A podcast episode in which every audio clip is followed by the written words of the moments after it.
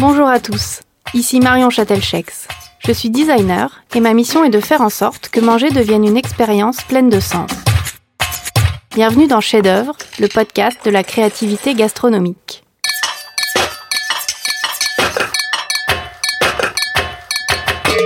Dans chaque épisode, je dialogue avec un chef ou un artisan des métiers de bouche sur sa relation à la création afin de décortiquer son processus de recherche et de comprendre par quel biais il propose une expérience unique à ses clients. La cuisine est souvent décrite comme l'art de rendre l'éphémère inoubliable. À travers ces échanges, je souhaite mettre en lumière les bonnes idées et les démarches créatives variées autour de tout ce qui se mange ou se boit pour venir titiller nos sens. Bonne écoute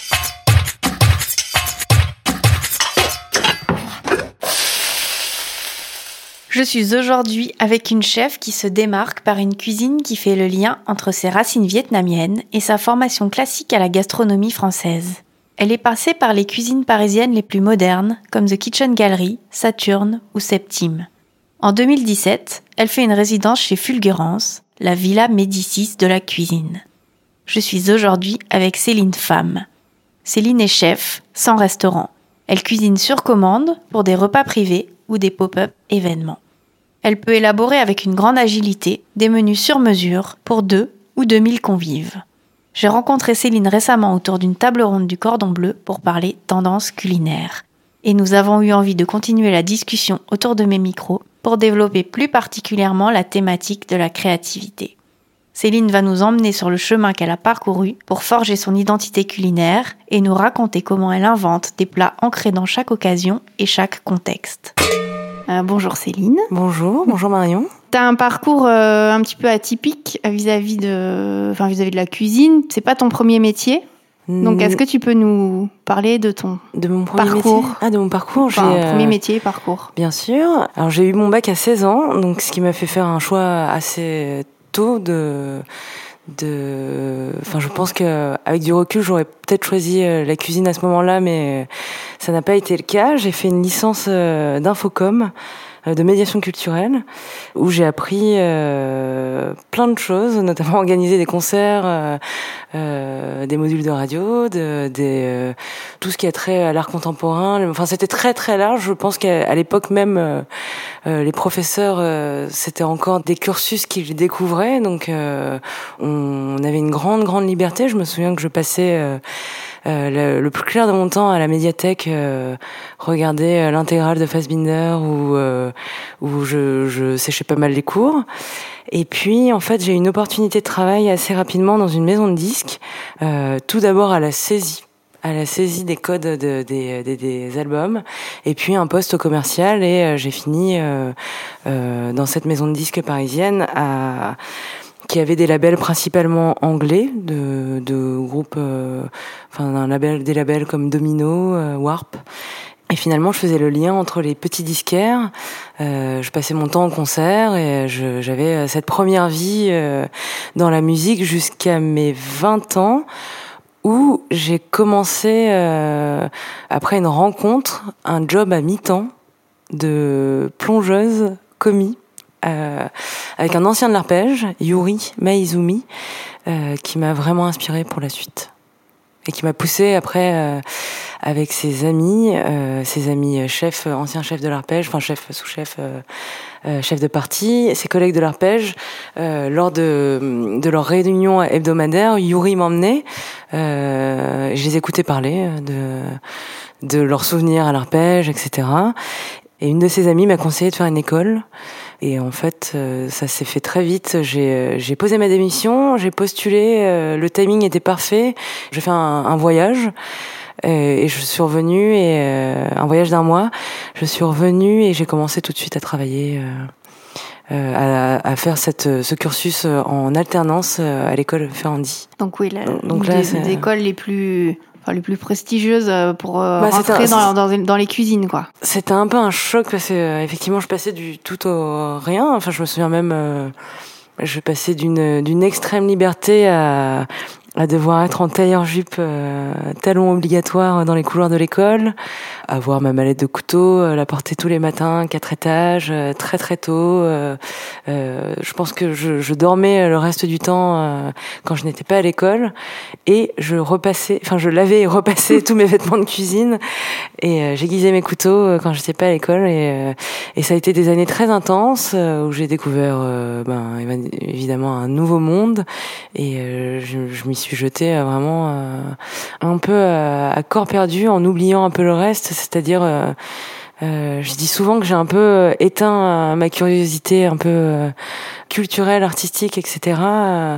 pour me concentrer vraiment sur la technique, la technique, la technique. En fait, apprendre à faire quelque chose, après apprendre à le faire vite et apprendre à le faire tellement vite et bien qu'on peut l'apprendre à quelqu'un d'autre. En fait, ça devient un automatisme, mais aussi mm. une quelque chose qui peut euh, enfin c'est un peu comme ça la cuisine c'est euh, c'est des chaînes et des chaînes de, de on réplique enfin on, fait la, la chose qu'on nous a montré et, euh, et, la technique est hyper importante parce que c'est le gain de temps là la, la, moindre seconde qui après vous fait arriver sereinement au coup de feu est vraiment vraiment vraiment crucial donc euh, cette nouvelle vie après dans la cuisine, tu dis que tu t'es euh, vraiment focalisé euh, sur la cuisine dans ce, ce temps d'études. Et après, quand tu as réintégré des cuisines ou pour travailler, est-ce que à nouveau tu t'es réouvert à ce monde de la culture, de la musique Pas du tout. Pas du tout. non. Donc c'était pas un manque. c'était un manque. Je pense que j'ai j'ai un peu ignoré.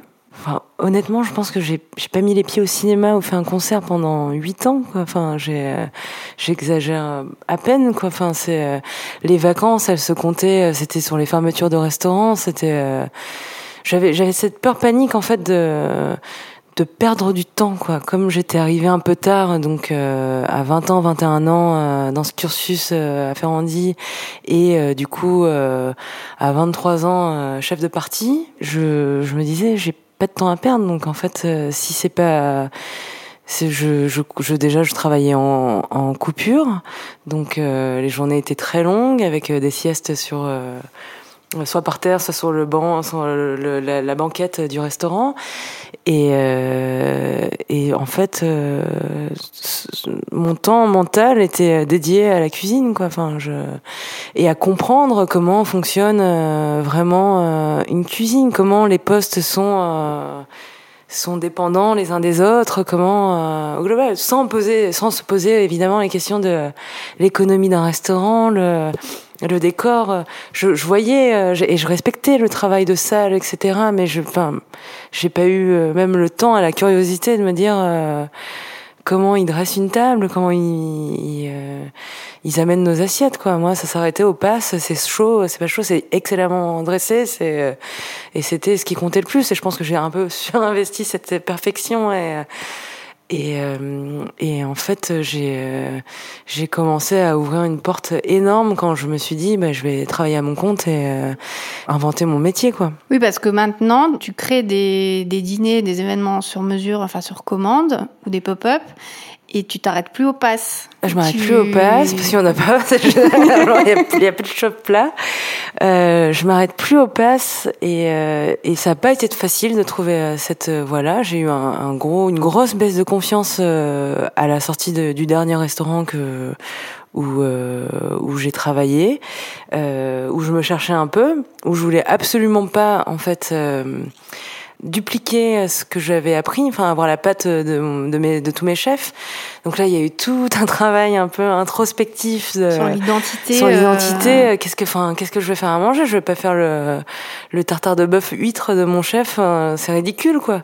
Et du coup, il y a eu un peu une, une, c'était, c'était pas une traversée du désert désert, je veux pas exagérer, mais j'ai, j'ai vraiment eu une remise en question. Euh, j'ai un peu plongé. Euh, et dans l'histoire de ma famille, quelques voyages, et puis j'ai eu euh, des opportunités. En fait, euh, il y a quelque chose un peu de clé dans, mon parcours, malgré euh, dans toute cette concentration maximale sur la cuisine. C'est j'ai un de mes chefs nous avait à toute l'équipe offert des billets pour le Mad Food Camp à Copenhague, donc chapeauté par René Redzepi.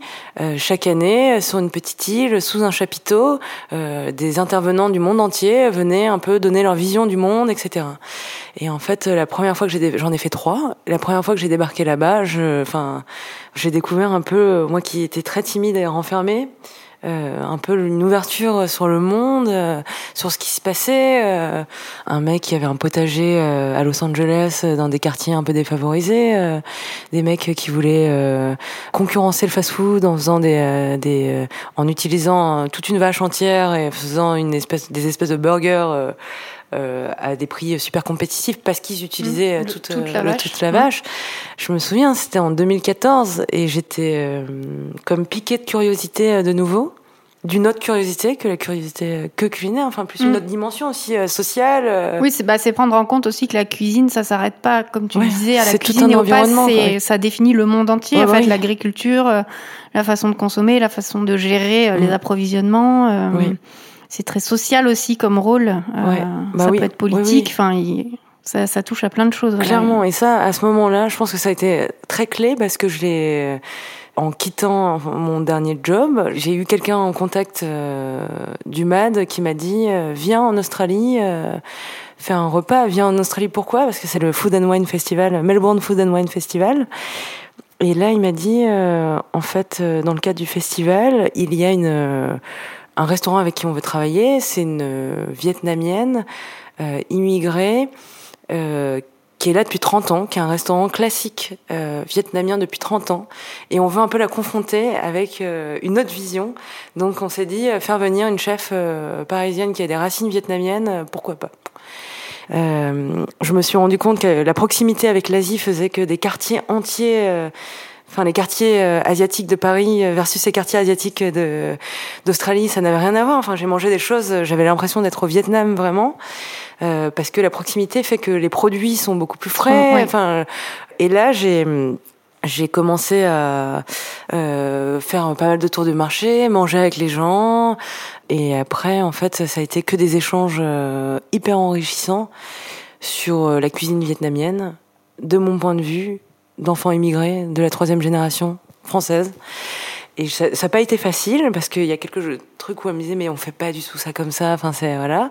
Mais je, je, pense que je me suis affirmée quelque part. Il y a eu des loupés euh, qui ont qui ont mené à des choses euh, plutôt réussies. Enfin euh, parce qu'il y a a pas que cette histoire du Vietnam. En fait j'ai j'ai il y avait aussi le fait qu'on soit en Australie et où la culture barista était très très forte. Et en fait, je voulais absolument faire parce que la boisson nationale, c'est un café frappé vietnamien avec du lait concentré. Oui. Et j'ai euh, et j'ai demandé à une barista de me faire un, un café filtre, un café, enfin ce que je, je, pensais être un café. Et en fait, euh, sans le savoir, elle a passé un temps fou à grammer, euh, euh, faire un truc hyper précis, un espèce de concentré, un nectar hyper concentré, etc. Et je me demandais pourquoi elle prenait autant de temps. et en fait, elle m'a sorti un truc. Euh, ou en faisant la glace avec, ça fait un, une glace incroyable que je pourrais plus jamais refaire. Et, et à partir de ce moment-là, j'ai accepté en fait que j'allais cuisiner comme ça, en fait, inscrit dans un moment, dans un endroit, euh, avec des gens. Enfin, je, je, moi, je découvrais l'Australie. Ils m'ont fait faire la sortie. Euh, euh, des bars en me disant euh, en fait si tu finis pas dans le caniveau tu finis pas tu finis pas une soirée euh, où ils se retrouvaient au McDonald's à la fin tremper leurs frites dans leur sundae et j'étais là je regardais c'était une étude sociologique pour moi. J'étais j'étais et, et on faisait parallèlement des grandes tablées dans des restaurants asiatiques à 5 heures du matin. Enfin c'est c'est là que je me suis dit en fait oui ça se limite pas au pass mais plus que ça en fait il faut que je, enfin, je peux pas faire un pop-up arriver le jour même avec tous mes trucs sous vide. Ouais, en fait, il faut que j'arrive. Ouais, il faut découvrir sur place. Il faut que je fasse le marché au moins, que je découvre les gens, pour qui les les gens avec qui je cuisine, euh, la salle, euh, et, euh, et en fait, je me suis un peu imposé ce truc de, et ça m'a vraiment aussi aidé personnellement à m'ouvrir, de d'échanger avec les gens, mais front of house. Euh, derrière, devant, enfin tout le monde et, euh, et prendre le temps de faire des briefs, euh, etc. Ce que je, ce qui était un peu la course à Paris et qui, est, mm. qui a été un peu, un peu oublié des années, quoi. Donc au-delà du moment où tu cuisines et où tu proposes effectivement un menu ou un dîner, c'est la résultante de moments de vie, de découvertes que tu vas faire euh, sur place, de rencontres. Ouais, et de, euh, de contexte euh, aussi politique-social, je, je pense. Enfin, ça, ça m'a marqué au Brésil où euh, j'ai été appelée pour faire un dîner, euh, dîner mixtura pour euh, un dîner en plus qui liait un peu des, des, gens un peu dans le milieu culturel de domaines différents. Et du coup, la personne à l'initiative de ces dîners voulait faire venir une chef étrangère et j'ai sauté dans l'avion et en fait, euh, la, la, la, personne qui m'accueillait euh, avait prévu un hôtel, etc.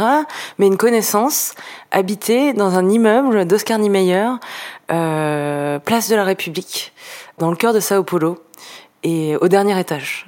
Et, euh, et je suis passée, je suis passée un jour et je suis restée en fait toute la semaine. Et en fait, pas un jour se passait sans qu'un mouvement une protestation avait lieu au pied de l'immeuble sur la place comme la place enfin et en fait, c'était très déboussolant pour moi de faire à manger euh, Villa Maddalena dans un autre quartier euh, totalement, euh, enfin avec des, des, des murs très hauts et des barbelés euh, et avoir tous les jours avant d'aller réfléchir à ce menu pour euh, une autre classe sociale, euh, des gens, un, mouvement euh, estudiantin à l'époque. Enfin, je me souviens, c'est les gens, c'est les élèves qui se faisaient cours à eux-mêmes. Il y avait tout un bouleversement, un, mouvement féministe, une, un avant-goût du carnaval, un, un, souffle un peu gay pride, etc. Et en fait, pour moi, ça a été hyper important de m'imprégner de cette de cette vie là pour réussir euh, à faire mon repas euh, dans le dans dans euh, à Sao Paulo en général quoi même au marché en fait je voyais qu'il y avait un truc qui collait pas du tout avec cette espèce de légèreté à la fin du marché où tout le monde chante, drague, il y a un espèce de volume sonore qui monte d'un coup. Et, euh, et, après tout retombe. Et là, sur le sol, vous avez des tonnes de nourriture euh, et après des voitures poubelles qui euh, qui balayent le tout. Et j'ai ce truc entre cette joie, etc. Et ce pays avec les favelas, enfin, enfin, je, enfin, j'ai eu, j'ai vraiment été frappée par ce l'espèce de dualité et ce truc. Et en fait, j'ai pas réussi à me dire bon, bah, en fait, je fais juste à dîner euh, pour ces gens, etc. J'avais vraiment besoin de m'imprégner. Euh, et du coup, je sortais toute seule et, euh, et les gens là-bas me disaient, mais en fait, personne sort tout seul, quoi. Les gens se font kidnapper, etc. Et, j'allais au marché toute seule en faisant gaffe, bien sûr. Mais j'avais besoin, en fait, de, de de d'avoir euh, ma propre impression mm, pour pouvoir cuisiner après. et après, ça se retranscrit dans ta cuisine ou c'est t'as besoin de ça en fait pour arriver à, créer, quelque chose Je pense que j'ai besoin de le créer. Après, ce qui se retranscrit dans la cuisine, c'est que j'utilise ben, pour le coup que des produits euh, que je trouve là-bas. Après, j'ai euh, j'ai des façons de cuisiner qui me sont propres, enfin qui sont qui mêlent du coup la, la gastronomie française et vietnamienne. Et je pense que je fais un petit mix unique de tout ça, enfin des produits, de, de ce qui m'a inspiré. Euh, euh, mais même finalement, cet immeuble euh, d'Oscar Niemeyer, euh, ça m'a fait euh, avoir la curiosité d'aller dans d'autres quartiers où il y avait des parcours de, et découvrir d'autres immeubles et d'autres styles d'architecture. Et en fait, je pense que ça a un peu influencé dans mon assiette cette idée de mm. faire un peu un espèce de mix. Sao Paulo, je savais pas, c'était un le, le, premier euh, lieu de d'immigration de, des Japonais. Donc il y avait même des, des, des combats de sumo, enfin des, des, des, sushis excellents, etc. Euh, enfin, j'ai complètement découvert. Euh, je pense que j'aurais pu aussi découvrir dans les livres, mais que j'ai pas eu. Enfin, mais je, ça m'a, ça m'a vraiment inspiré pour la suite, par la suite. Mais je saurais pas dire euh, les liens concrets entre. Euh, oui, tu peux pas dire inspiration et, et, ce qu'il y avait dans l'assiette. Euh. Enfin, tu fais pas une illustration dans l'assiette de. non, non, de ce je, que as vu en, architecture ou enfin voilà, c'est c'est pas c'est pas de l'image.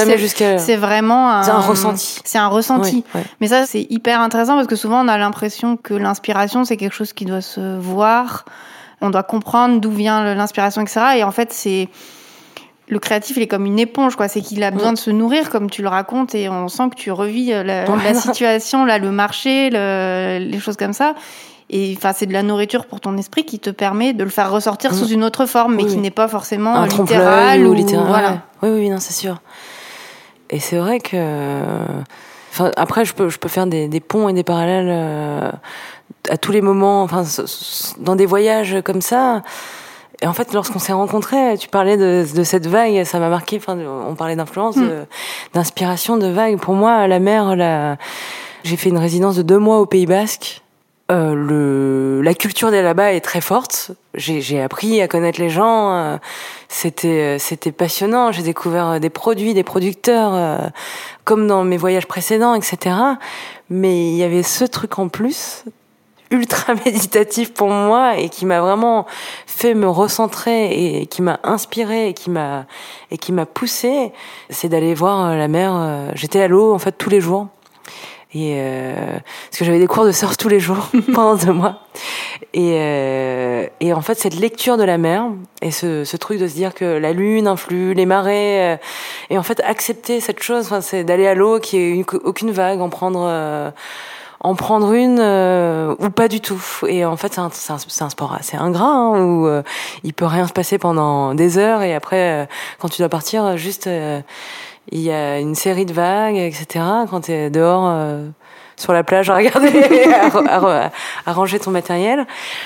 Et en fait, ce truc de prendre la vague au bon moment, en fait, à un endroit ou pas, enfin et ça, je sais pas comment, ça m'a vachement calmé. Enfin, déjà parce que ça m'épuisait d'être euh, secoué dans les vagues, etc.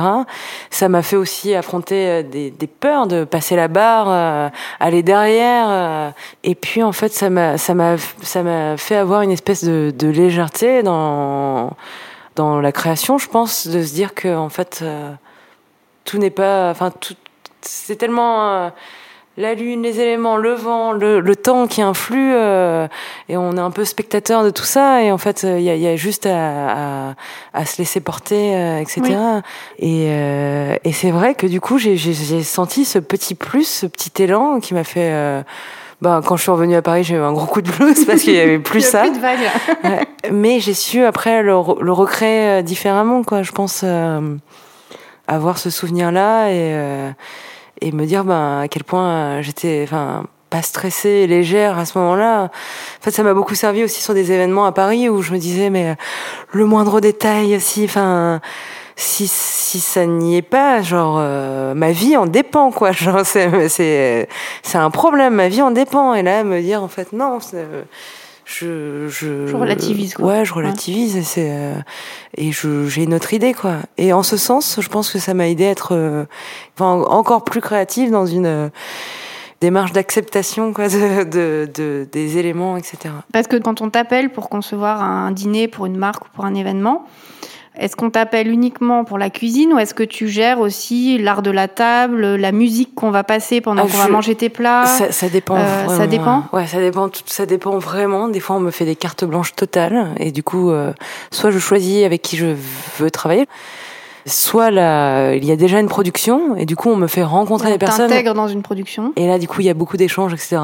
Il arrive aussi parfois qu'on me dise c'est que la cuisine et on s'occupe de tout, mais je je me permets quand même des remarques, enfin sur euh, et euh, et oui donc c'est en fait tous les toutes les prestations changent vraiment du tout au tout enfin euh, chaque à chaque demande quoi je j'ai pas de il y a pas de règle.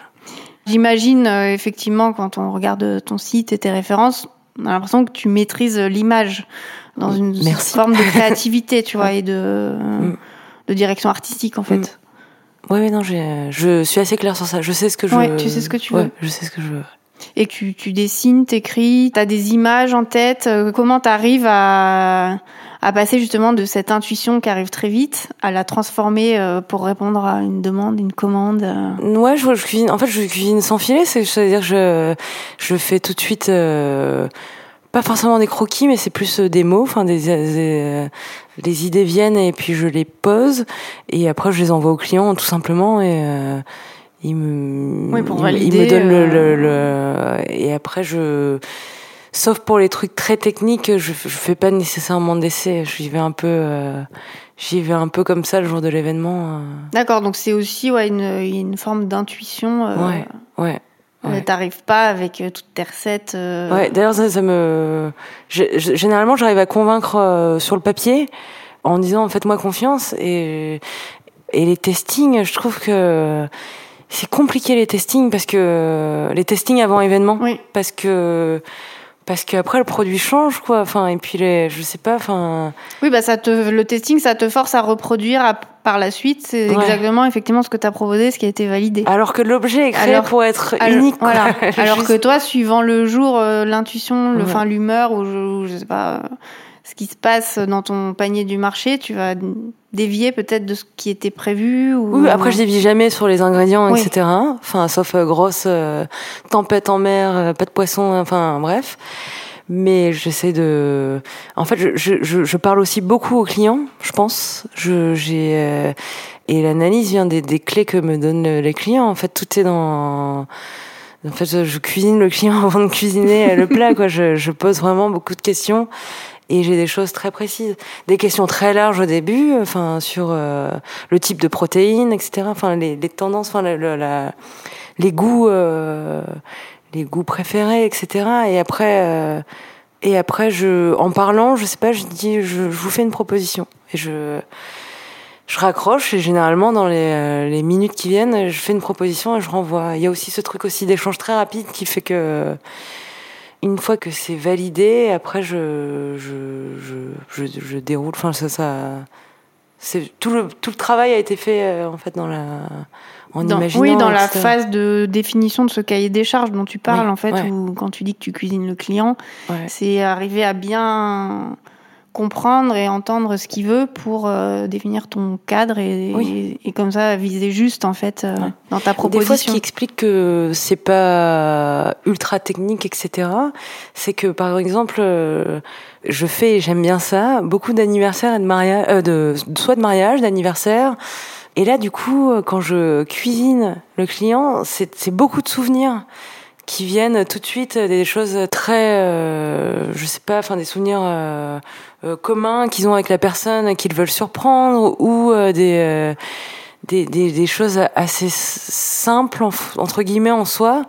Et, euh, et du coup, c'est- ma base de travail en fait. Euh, essayer de, de taper juste pour recréer le souvenir de de quelqu'un en fait. Et, et ça, à plusieurs reprises, euh, ça, ça a fonctionné dans à partir de cette écoute du, du De, ouais, de cette écoute des souvenirs, tu arrives à le, à le, et à le retransporter dans, dans- une nouvelle émotion, mais qui, qui, qui Ouais, lui qui va- rappelle ça. Enfin, qui va qui va créer un nouveau souvenir Mm. parce que c'est un autre instant euh, mais en, en essayant de, de- peut-être des fois ça marche euh, enfin je dis pas que c'est ça marche euh, tout le temps quoi mais euh, j'essaie de coller au plus proche euh, de, de ce qu'on me dit et, euh, et en fait du coup euh, j'ai des fois où ça a vraiment tapé dans le mille et ça m'a vraiment ému quoi enfin ou sans sans mots sans rien même pour des jobs commerciaux euh, enfin je veux dire de, de marque euh, où euh, des clients m'ont dit euh, c'était exactement euh, ce que j'imaginais, euh, enfin sans trop en faire. Enfin, je, je,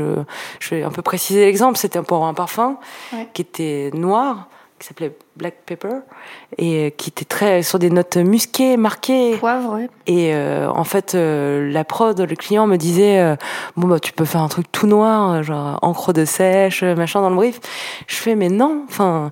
Et en fait, euh, j'ai cherché, j'ai fait des des plats assez simples en soi, mais toujours euh, très marqués en goût, enfin avec une épice ou quelque chose, une note, une note euh, très euh, très forte qui euh, qui venait comme ça derrière, enfin très forte, euh, qui prenait pas le dessus, mais qui derrière Mais qui euh, était assez présente. qui était assez euh, présente ouais, euh, et c'était une épice euh, sur un alors que c'était un, un, un dîner assez euh, assez euh, fashion week et euh, j'avais fait le parti pris de prendre une viande longuement confite avec une épice qui venait comme ça euh, euh, ra- rappeler le, côté boisé. Euh, j'avais pris en dessert une glace extrêmement euh, concentrée en vanille en fait. En fait avec une glace une crème anglaise toute toute bête mais avec avec ce grain qui croque euh, juste le grain, grain qui croque. Et visuellement c'était pas du tout euh, euh, tout noir mais en fait le le patron de la marque est venu me voir à la fin en me disant j'ai compris ce que vous vouliez faire quoi. et Ouais, euh, non, mais on a souvent ce, ce premier euh, brief ou idée de se dire il faut que ça passe par le visuel. ouais. Alors Et que- là, on voit que l'inspiration, en fait, elle, elle peut aussi complètement se retranscrire dans le, le goût qui provoque une émotion. oui Oui, oui. Et c'est comme ça, je pense qu'on, et visiblement, ça a fonctionné, qu'on touche encore plus les gens parce qu'on ne reste pas sur euh, l'image ou sur l'apparence. Mm. Enfin, quand on ressent quelque chose en mangeant, c'est vraiment le, on touche les émotions, quoi. Mm. C'est, euh, le souvenir est encore plus fort Mm. que juste de se rappeler qu'on a mangé un plat noir parce qu'on était Oui, un, oui. un repas pour lancer un parfum euh, sur le noir, quoi. Oui, oui. C'est l'idée euh, d'absolument pas tomber dans des, dans des, euh, dans des lieux communs, quoi. Créer quelque chose de vraiment, de vraiment unique, unique. Et sans trahir euh, ma cuisine, quoi, parce que finalement, euh, c'est que des choses euh, et des techniques qui ont un peu euh, marqué euh, mes apprentissages, mon apprentissage et, mes, mes- mes- et ce que j'aime faire, etc. Donc, j'aime vraiment cette démarche-là. Enfin, je j'aime aussi. les services, euh, etc. Enfin là, je, récemment, j'ai participé au Jellinas euh, Stay at Home. Euh, C'était un grand dîner dans le monde entier. On prenait les recettes de chefs euh, au sort du monde entier. J'ai eu un 3, un 3 étoiles en Suisse. Et, euh, et ça a été un jeu mais incroyable de retravailler ces recettes euh, avec euh, mes idées, etc. C'était dur, c'était éprouvant, c'était un service de, en huit étapes pour plus de 50 couverts et, et cette pression de ah c'est un 3 étoiles du coup il faut absolument que et en fait bah j'ai pensé à la vague là je juste euh, j'ai juste fait ce que j'aimais faire et euh, comment j'aimais faire avec les produits qui m'étaient un peu imposés quoi mais euh, et si je trouvais pas ici le produit euh, tant pis je remplaçais par quelque chose d'autre quoi et je pense que ça enfin, je, je me souviens plus des retours, mais en tout cas, je sais que moi, j'ai pris un, un plaisir fou à faire euh, ce repas, quoi. Je- J'essaie de réfléchir à des moments où j'étais vraiment mise en difficulté euh, et des briefs que j'ai pas réussi à, à faire, euh, etc. Mais je pense que je, en fait, j'ai pas de complexe à refuser quelque chose euh, parce que je Que me sens pas sens pas, capable de, de réaliser, en fait. Donc, euh, c'est vrai que, Oui, c'est soit ça passe tout de suite euh, justement dans ce- cet échange de, ouais, faut pas de forcer. brief, euh, de cahier des ouais, charges. ouais. Si tu sens que ça, Mm. C'est pour ça que c'est important pas. de rencontrer très vite les personnes et d'avoir des échanges euh, pour vraiment comprendre euh, ce que les, ce que les, les retours de mails interminables avec un, un intermédiaire, c'est dur. enfin, je, je sais pas faire, moi. Je sais pas faire. Je, du coup, je, je, je prends beaucoup de temps parfois pour, euh, pour répondre, mais quand je réponds, enfin, pas parce que je traite les demandes comme elles viennent, mais je, je, je quand je réponds, je réponds, quoi. Enfin, ça va, ça va vite.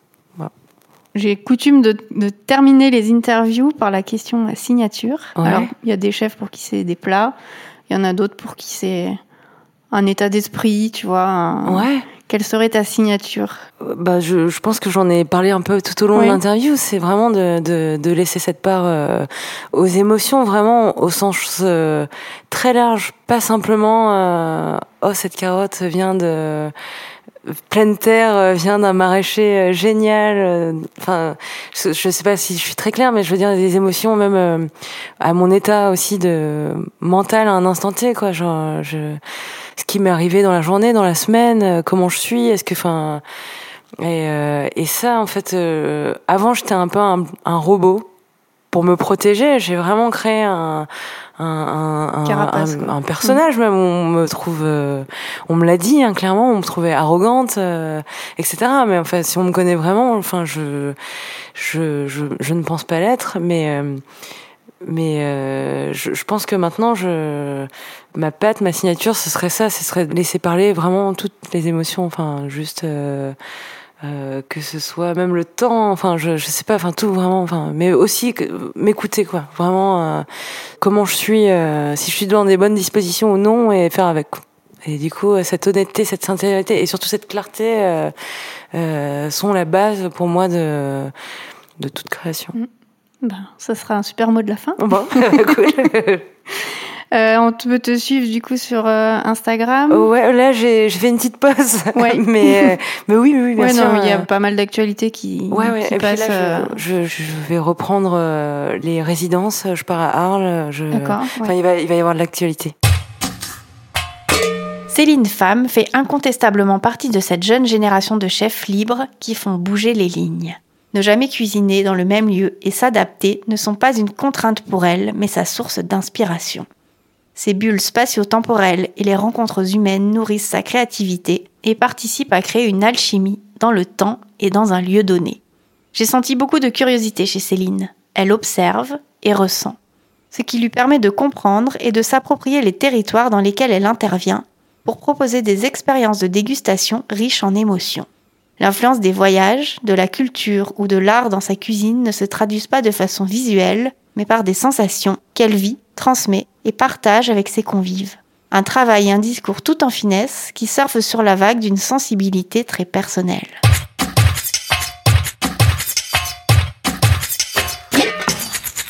Vous pouvez retrouver toutes les informations et références citées au fil de l'échange avec mon invité sur le site chef au pluriel-œuvre.com. J'espère que cet épisode vous a plu.